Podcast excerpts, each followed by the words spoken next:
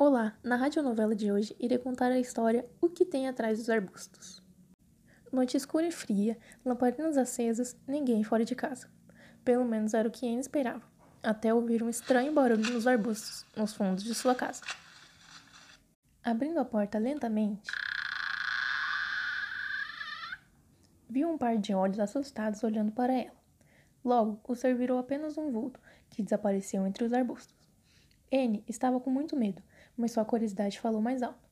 O que será que aquele animal estava fazendo ali? Perguntava para si mesmo. Chegando mais perto, bem perto, sua lamparina conseguiu iluminar a terra mexida, como se encobrindo algo, mas que ainda não terminara de ser enterrada.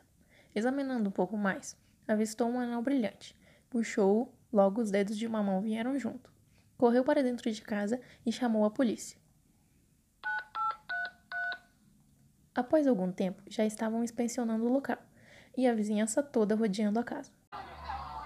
Na manhã seguinte, no laudo de óbito, consta que o assassinado tinha o nome de Arnoldo José Gomes, 41 anos e morto por arma branca.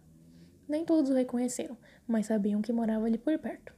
Outra pista que os peritos deram era que o corpo foi encontrado com um botão de camisa em sua mão direita, mas não era o mesmo modelo da que ele usava. Dias depois, os policiais viram um homem andando na rua com uma camisa de botões, mas com um faltando. E foi então que perceberam. Ele era idêntico ao que estava na mão direita da vítima. Perguntaram onde ele morava e descobriram ser vizinho do morto. Eles intimaram o suspeito para depor e começaram a interrogá-lo.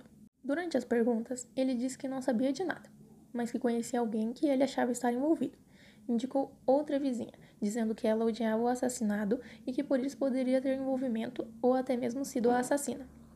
Quando a nova suspeita foi interrogada, disse que não gostava mesmo dele mas matá-lo seria demais. Perguntaram-lhe se acreditava que o vizinho poderia ser culpado. Ela disse que sim, pois o assassino devia cinco mil reais para ele. E não iria devolver. A mulher continuou como suspeita, mas como as evidências levavam ao homem, os policiais voltaram a fazer perguntas para ele.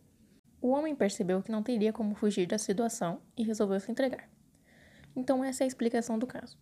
A vítima devia cinco mil reais a um vizinho e não iria devolver o dinheiro. O emprestador ficou revoltado e começou a briga. Com arma branca, atacou o devedor e o matou. Sem perceber, o assassinado arrancou um dos botões de sua camisa. O assassino limpou todas as possíveis provas, menos o botão, e foi assim que os policiais conseguiram desvendar o caso. Fim da história!